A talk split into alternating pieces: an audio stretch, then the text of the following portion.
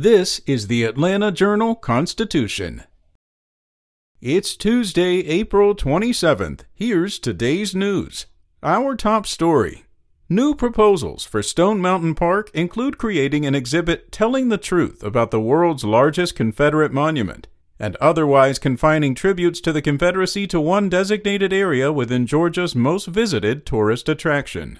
Bill Stevens, CEO of the Stone Mountain Memorial Association, the state authority tasked with managing the park, publicly announced the ideas Monday on the state holiday formerly known as Confederate Memorial Day. Stevens said he realizes the proposals are unlikely to make anyone happy. Groups like the Sons of Confederate Veterans don't want anything changed. Many activists and Democratic state lawmakers have called for a more wide sweeping transformation of the park. But Stevens said he's trying to find a reasonable, common sense middle ground that also complies with state laws that protect Confederate monuments.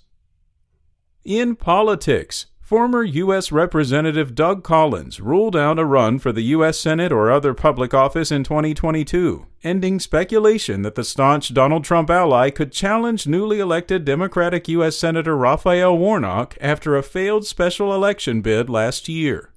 The Gainesville Republican had been seriously considering launching another campaign for the Senate after his third place finish in 2020's special election, and he would have been the biggest name in the still evolving Republican field against Warnock, a pastor whose victory in January made him the first black U.S. Senator in Georgia history. But Collins had also sent signals that he would remain in the private sector with the start of a popular new conservative talk show and by joining a North Georgia law firm. In a statement Monday, Collins said it was goodbye for now, but probably not forever. In other news, Georgia U.S. Senator Raphael Warnock paid $112,000 on expenses labeled as security during the first three months of 2021, with most of that spending occurring after he was sworn into office January 20th. The freshman lawmaker's security costs are among the highest in Congress as a whole and indicate his high profile as the winner of a nationally watched race and the first black Democratic senator elected from Georgia. But it also comes as members of Congress are increasing the money spent on protecting themselves and their offices after the January 6th insurrection at the U.S. Capitol. And finally, Atlanta United will once again attempt to advance past the quarterfinals of the Champions League when it hosts Philadelphia in the first leg on Tuesday at Mercedes Benz Stadium.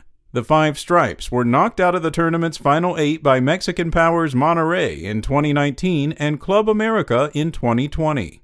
Fullback George Bello said just because Atlanta United is facing an MLS team and not one from Liga MX, the team isn't assuming this team will be less challenging. We are treating it as any other game that we need to win, he said. That's all for today. Check back each weekday morning for more from the Atlanta Journal Constitution or go to ajc.com. Have a great day. Spoken Layer